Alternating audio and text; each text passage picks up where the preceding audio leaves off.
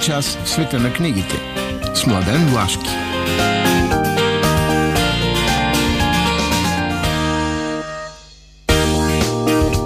Добро утро и здравейте, скъпи слушатели на предаването Преге. Ето, както винаги ви обещавам и събота, следващата събота отново сме заедно. Сега е следващата събота. И не само си спазваме обещанията, ами държиме на традицията. Традицията е да ви разбуждаме с първото музикално парче. Защо? Ами защото в света на книгите и литературата човек трябва да бъде бодър, с будно съзнание. Е да, докато пие сутрешното си кафе или чай и докато се наглася за хубавия ден. Ами, да започваме. Ето, Мария Дамова.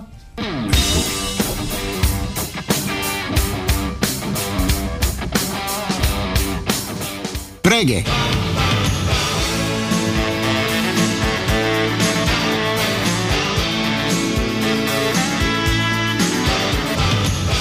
Напълно непознати.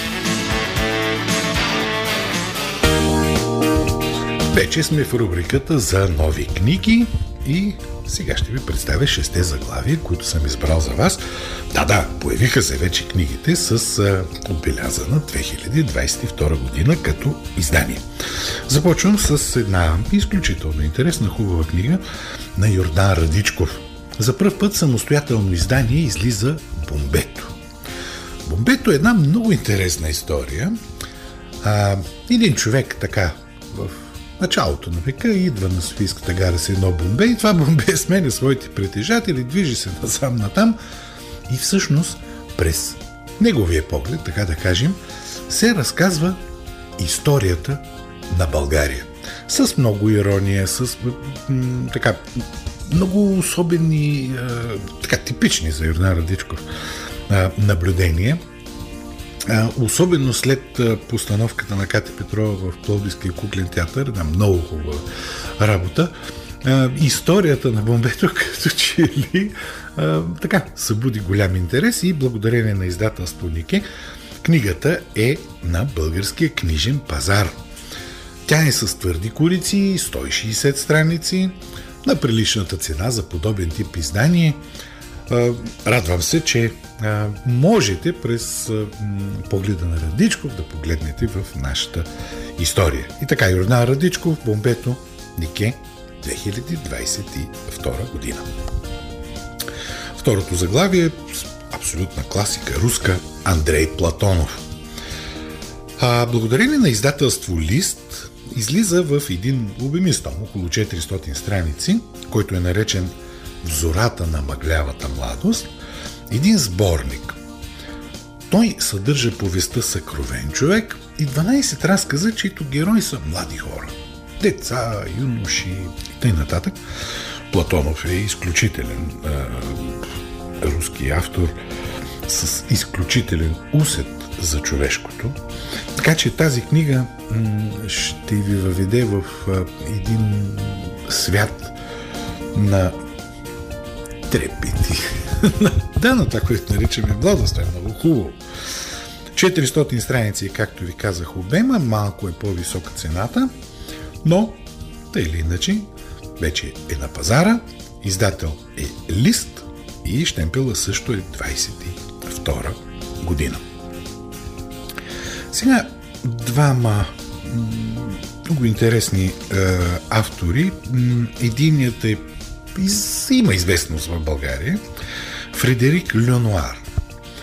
А, това е третата книга от него, която е преведена на български. Колибри издава. Не голяма, не голям, нека го наречем роман. Историята е простичка. Един млад мъж на 20 години юго влиза в една болница и е настанен до една много възрастна жена, 92 годишна, Бланш. Тя чака смъртта, той пред него е живота. Две поколения, между които като че ли няма нищо общо. И те започват своите разговори. А, до такава степен, че младият човек просто а, така изключително се обвързва с историята на, на жената, а разговорите им са за онези вечни ценности и вечни теми, които са отвъд поколенията. Те са истинските големи човешки неща. Аз мисля, че книгата е изключително хубава, защото у нас в България като че ли има наложен някакъв такъв един модел между поколенията. Има пропасти, тези тук сега с едни нови ценности и всъщност истинските човешки неща остават доста назад. Така че хубав избор на колибри. Фредерик Льонуар Утешението на Ангела. Както ви казах, 160 страници на много прилична цена. Колибри 2022 година. И едно ново име за българското книгоиздаване – Томас Савич. Томас Савич е американски автор, живял е между 1915 и 2003 година. Как големия му период, написани около към, до към края на 80-те години. 13 романа има издадени. Сега на български излиза Силата на кучето. Това е роман от 1967 година. Той е за Савич винаги се говори, че е в така стилистиката на уестърна спорно, но, но. Значи, двама наследници на една фамилия, Фил и Джордж, почват да развиват ранчото, наследяват го. Те са доста различни. Джордж е тих, възпитан, така, винаги си е бил свързан с земята, докато Фил е бурен, харизматичен. Той е завършил Йел, завръща се също да работи с брат си. Така. И Джордж се влюбва и оженва в една вдовица. Красива, хубава, с дете. Фил и обявява война. Страстите. А, онова, което свързваме с разрушителността на самотата, на налагането.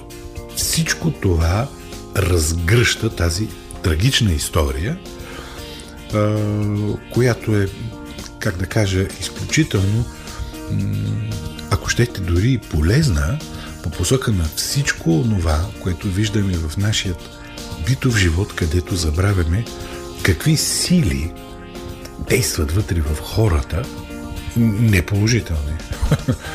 и, и, и така, навлизането в този наистина трагичен свят на сблъсъци е направено изключително майсторски от Томас Савич.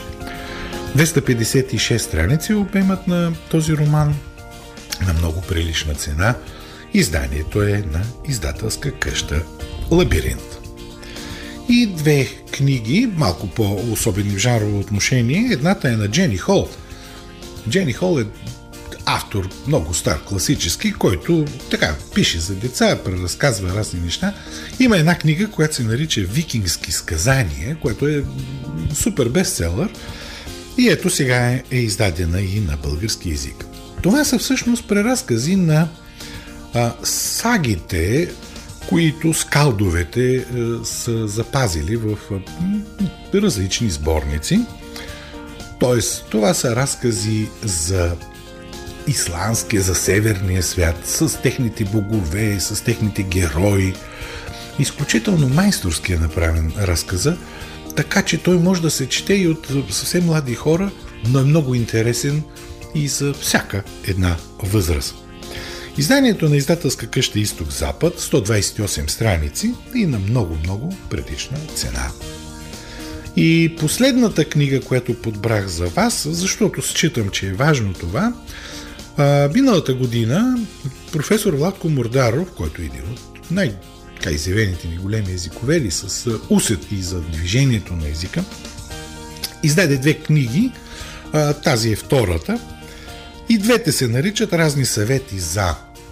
Първата беше разни съвети за глаголите, тази е разни съвети за имената. Сега, това са наблюденията на Владко Мордаров а, върху развитието на български язик тук в, за съществителните имена, а, за нещата, които доста често погрешно изговаряме, погрешно пишем, объркваме, още повече, че с многото нови чуждици, които навлизат в български язик, как точно стоят нещата. Изключително полезно и то направено от един не само знаещ, дълбоко вникнал в тези неща езиковед, но и един човек с изключително активно отношение към езика и към културата на езика. Владко Мордаров разни съвети за имената. 176 страници, прилична цена, изданието е на издателство Блек Фламинго и това е единствената книга, която все още носи от днешната шестица, която все още носи знакът на 21 година. Но, нека сега послушаме малко музика.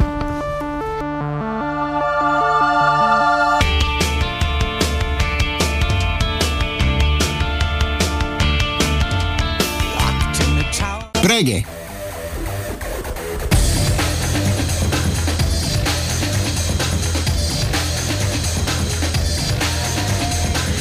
Матрицата. Да се захващаме веднага с Матрицата, рубриката за книги, които свързваме с актуален календар за литературни събития, защото днес е голяма. Започваме с днешната дата, дена в който на 15 януари 1878 година град Пловдив е освободен. И сега любопитно, на същата тази дата, 2001 година, забележете, не много отдавна, е поставено началото на Уикипедия. Днес вече всички, като че ли Уикипедия, цялото знание, събрано вътре в нея. Сега, навсякъде на Запад, като отворите, хората търсят помощ едно друго. България ние, както винаги, ползваме. Просто само ползваме. Не е много добро, но така. Напред. На 15 януари 1622 година е роден Молиер. Този изключителен френски комедиограф, актьор, режисьор, драматург. Уви, за жалост, в България става все по-непознат и по-непознат. Докато се изучаваше в училище, тук там е нещичко се издаваше. Благодарение на издателство Нов Златорок излезоха неговите пиеси в няколко тома, но това беше отдавна, това беше преди 7-8 години. И оттам нататък забравихме Молер. Ама и не се сещам да се поставя. Друго голямо име, също така позабравено от нас, това е на Михай Минеско. Той е роден на 15 януари 1850 година. Нищо няма на този голям румънски класик. Ако някъде може да намерите Бедния Дионис, Авангард прес, а, принт, го издаде 2016 година, това ще е, но трудна работа. Всъщност, абсолютно също се отнася и за опис Осип Манделштам. Той е роден на 15 януари 1891 година, изключително голям поет, единствено 2012 Ерго издаде едно двоизлично издание Небехранилище, което тук там е, може би някъде може да се намери. Тоест, както виждате, независимо дали това са класиците на Франция, на Румъния, на, на Русия, у нас, абе, имаме към класиците особено отношение. И един български класик, който е роден на тази дата. На 15 януари 1895 година е роден Гео Милев. А, така, за Гео Милев като че ли повече се пише, защото се смята, че неговите съчинения в петте тома, които са издадени от Захари Стоянов 2007 година, те са достъпни, а, като че ли всичко можем да научим. Това не е вярно. Сега има едно отделно издание на поемата Септември от 2018 година, но струва ми се, че тук трябва да се поработи и е хубаво, както отделни негови стихосбирки, отделни негови есеистични книги трябва да се издават и да присъстват на пазара. 16 януари На 16 януари 1969 година, т.е. след събитията 68 година, в Прага се запалва Ян Палах. Емблематичен акт за този случай има един много хубав роман за Ян Палах на Ленка Прохаскова. Казва се Слънце в зенита. Парадокс, го издаде 2013 година. Вероятно, бихте могли да го потърсите. Все още тук-там може да се намери. И сега имената на а, литературата – На 16 януари 1933 година е родена Сюзан Зонтак. А, изключително интересен мисли, мислител, човек, който анализира културата изкуствата и нататък.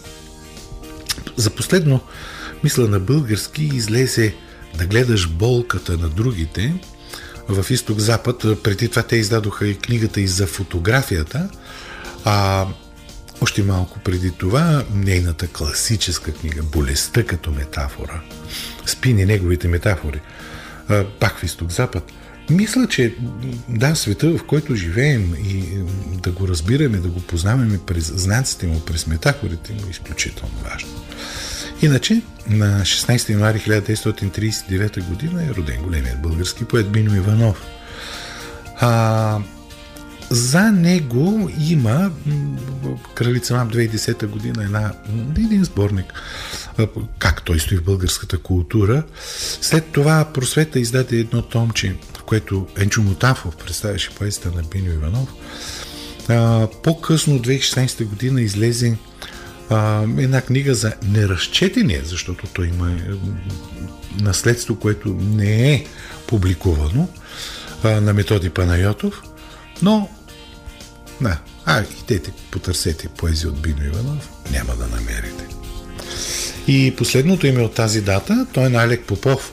Той е роден на 16 януари 1966 година един от много хубавите съвременни български автори с хубаво присъствие и на книжния пазар. Винаги изненадващ. Последната изненада беше Мисия Торан романа, който излезе миналата година. Но също така трябва да кажа, че миналата година излезе и четвъртото издание на Черната котия. Високо прилитащи кучета Сиела го преиздаде все още могат да се намерят сестри Палавееви, също Сиела, или сборника Спътник на радикалния мислител. Той има поредно издание, тъй да се каже. Мисия Лондон 2020 година беше преиздадена. Така че Алек Попов добре стои на български книжен пазар. Следва 17 януари, това е Антонов ден, това е ден не само като имен ден, а на този ден се отбелязва Свети Андони. А, това е ден, в който така християните се молят за здраве. 18 януари, Атанасов ден. И един от най-големите именни празници в България, но я да видим в литературата какво става. Ами на тази дата, 1689 година, се ражда Монтескьо. Барон Монтескьо е изключително име. Той формулира духа на законите възоснова на познанието на Ренесанса и на античността и всъщност полага началото на съвременния тип законотворчество, законодателство и законови устройства. Тази книга на български в момента не е достъпна за духа на законите. За щастие, за щастие, а, Колибри издаде преиздаде 2018 година неговите персийски писма, изключително интересен роман за гледните точки, за виждането, за срещите на културите. Така че това може да се намери. Българско име. На 18 януари 1830 година е роден Григор Парличев. Григор Парличев, който пишейки на гръцки е отличен поет, лауреат. В Атина прави първите преводи на, на Илиада и така нататък. И понеже е напълно непознат у нас, и понеже ние като че ли сме вдигнали ръце, да, въпреки че той самия ясно се определя като българин, македонците днес определено го възприемат като основа на тяхната литература, не на нашата. Но, да, да, такива са нашите подходи.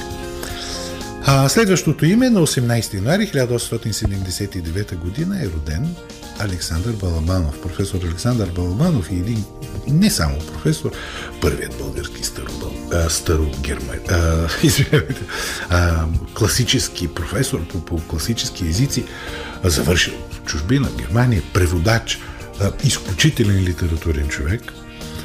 А, за жалост и тук нещата стоят по същия начин. Няма. Няма какво да прочетете от него. И последното име на тази дата е на Алан Милн Той е роден на 18 януари 1882 година. И макар всички да го знаят като автора на Мечо Пух, Мечо Пух има много издания, то трябва да каже, че той има и други много хубави интересни книги. А, сега на пазара може да се намери само отлично съчинена история, която книгомани издаде 2018 година, но Мечо Пух се намира. 19 януари. На 19 януари 1809 година се ражда Едгар Алан По. Велик автор.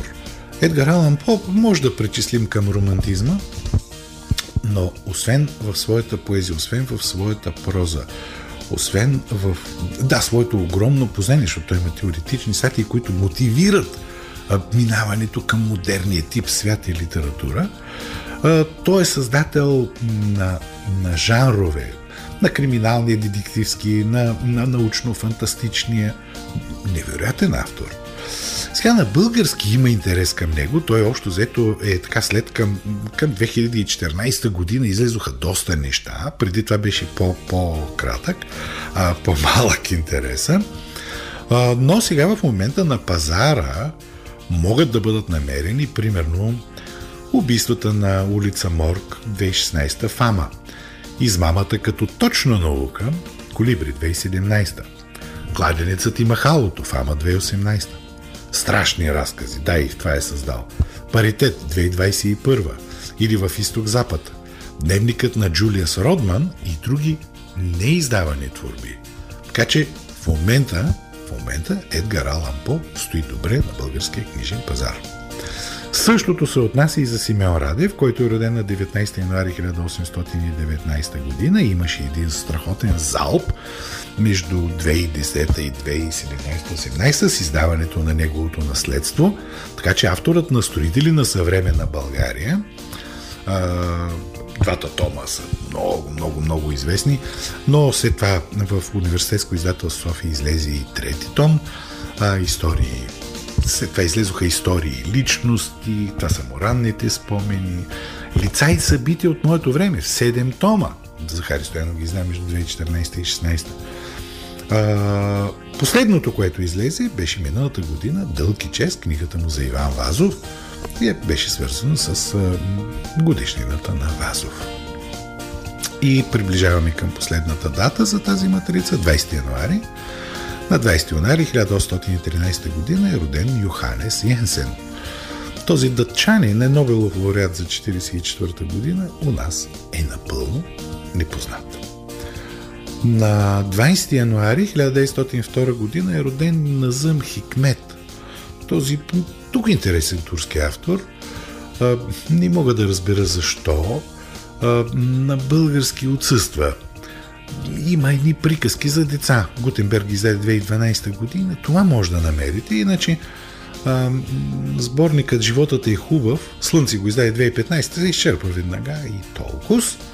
И последното име, с което завършваме днешната матрица, е това на Борис Минков, а, наш колега, приятел, литературовед и писател. От доста време не е създавал художествена проза. Последната му книга е Презапис или другият куфар в Берлин. Много интересна книга от 2013 година. Иначе е, заедно издаваме е, списание Страница е, и е, Борис Минков е, пише своите и критически студии, и изследователски студии. Да е жив и здрав! И да може все. И пък и нека да се върне към писането на художествена литература. Пожелавам му. Та така, това беше матрицата за следващата седмица с музика. Сега ще починим малко. Много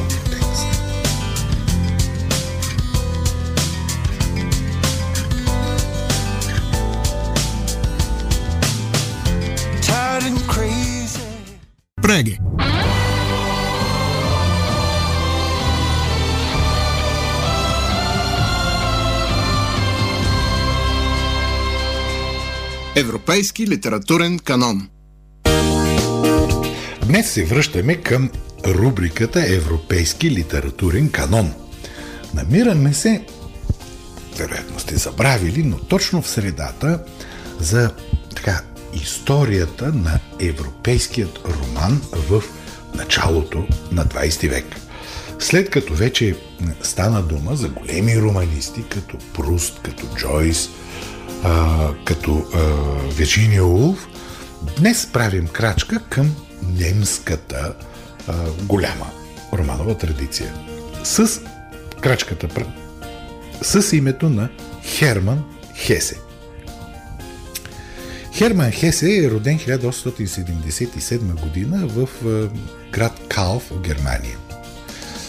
Неговите а, родители, цялата фамилия е, е свързана с а, мисионерски дейности, с едно много добро познаване на изтока и така нататък.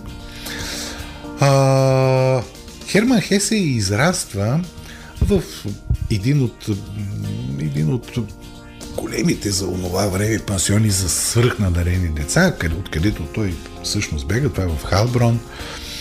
А, след това, нека си потиснат от а, тенденциите в света, той се отдава на книжарството, това всъщност е работил и учил, а, започва да работи в една книжарница в Тюбинген.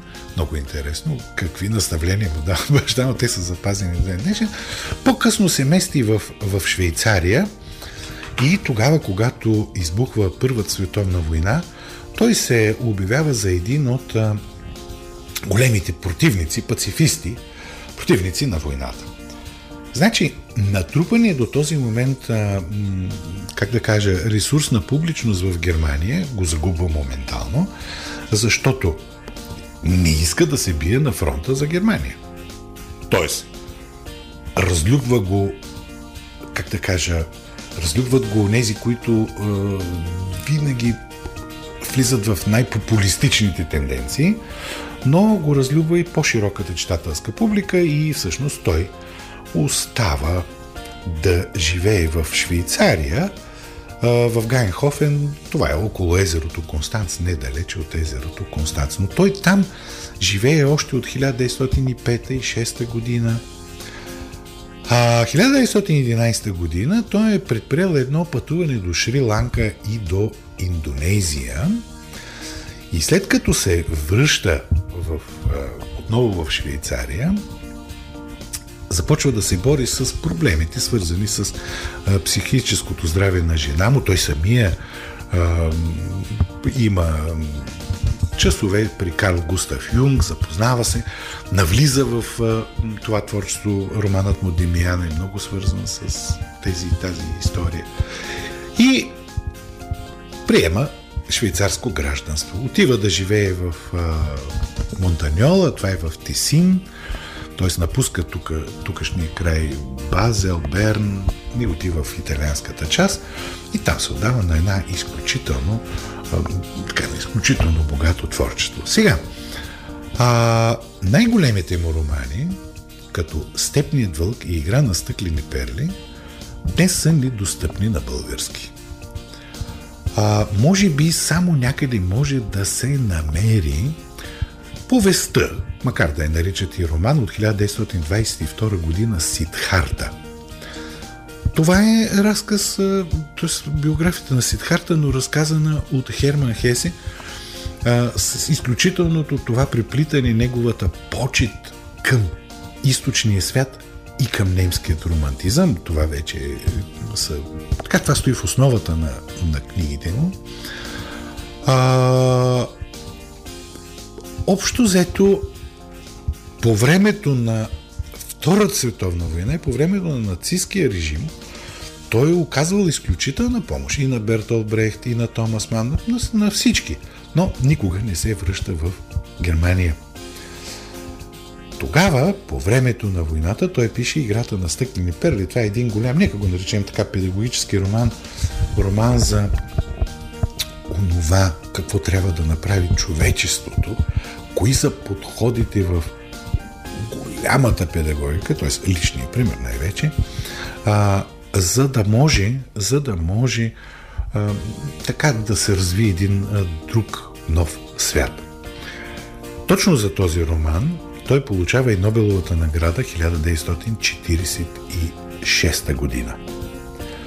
Оттам нататък продължава да пише, има страхотна кореспонденция, със страшно той не е писател, който се изолира, със своите читатели пише писма и т.н. нататък и умира в Монтаньола 1962 година. А, за жалост, за жалост трябва да кажа, че на български много малко е достъпно от него, въпреки, въпреки, че са издавани поне по около 15 заглавия. И лириката му е издавана, и разказите му са издавани, и романите му, но те се изчерват винаги.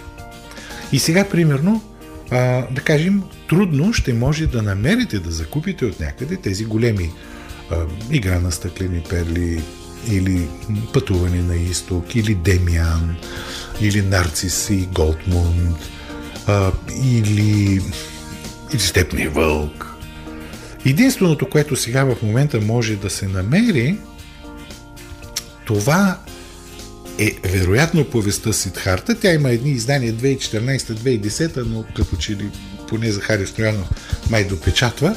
И последното, което излезе, то излезе 2020 година, издателство Вакон пусне едно сборно томче за неговия поглед към Индия. Казва се От Индия бележки, дневници, стихотворения, наблюдения, разкази, т.е. връзката на Херман Хесе с а, източния свят. Та, в голямата си част Херман Хесе, разбира се, е задължен точно на Карл Густав Юнговата м, психоанализа. А, той е в ценностно отношение класически европейски автор, класически хуманен като ценности. Наблюдава страхотните кризи и лични, и на обществото, и ги обработва. Разбира се, че е бил повлиян силно и от Ничи, от модерността, но ги преработва по един изключителен начин, в който а, се смесват сюрреалистично, фантастично с а, дълбоко психологичното. А пък окраската, тона, спокойствието, хармонията, които идват от изтока и които могат да бъдат усетени и в Сидхарта, и в а, играта на стъклени перли, просто го правят един изключително, изключително важен за особено за младите поколения, които винаги така минават през тая пътека, автор.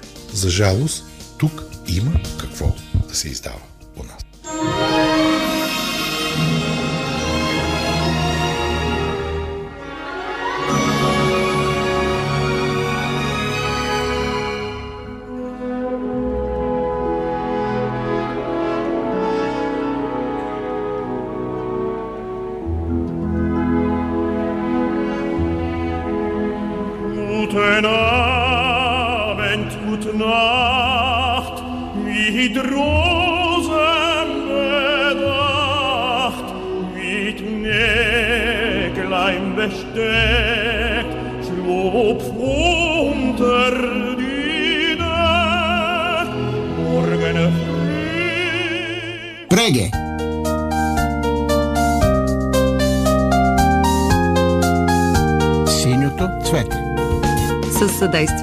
на издателска къща Хермес. 30 години споделяме радостта от четенето.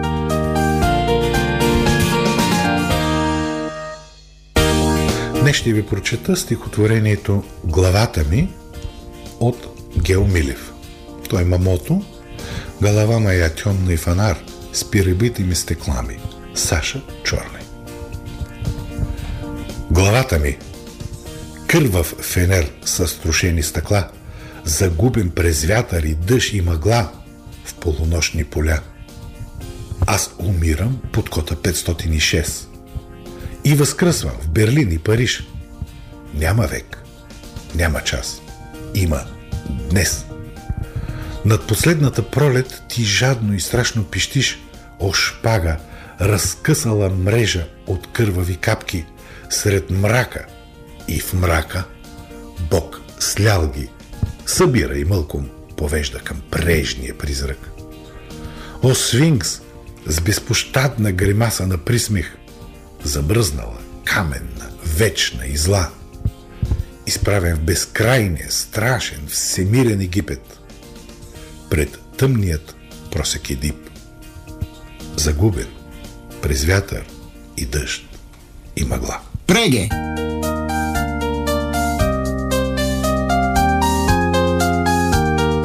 Моето цвете.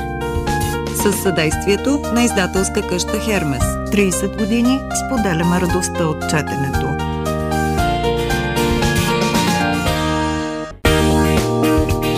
Ето така стигнахме и до днешните последни минути на м- предаването Преги в днешният му вариант.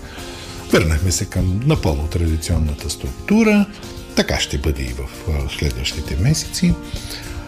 Тъй, че пак традиционно, но с наистина с много любов, Мария Дамова и аз, Влашки, ви пожелаваме едни хубави, приятни, почивни дни. Прекарайте ги снига в ръка. Времето не е много подходящо, омикрона се е развихрил. Както се казва, от хубава книга няма как да се заразите, особено с омикрон. А ние, ние ви пожелаваме така, хубаво настроение, отново да се чуем, да ни чуете и да бъдем заедно в ефира на Радио Пловдив следващата събота.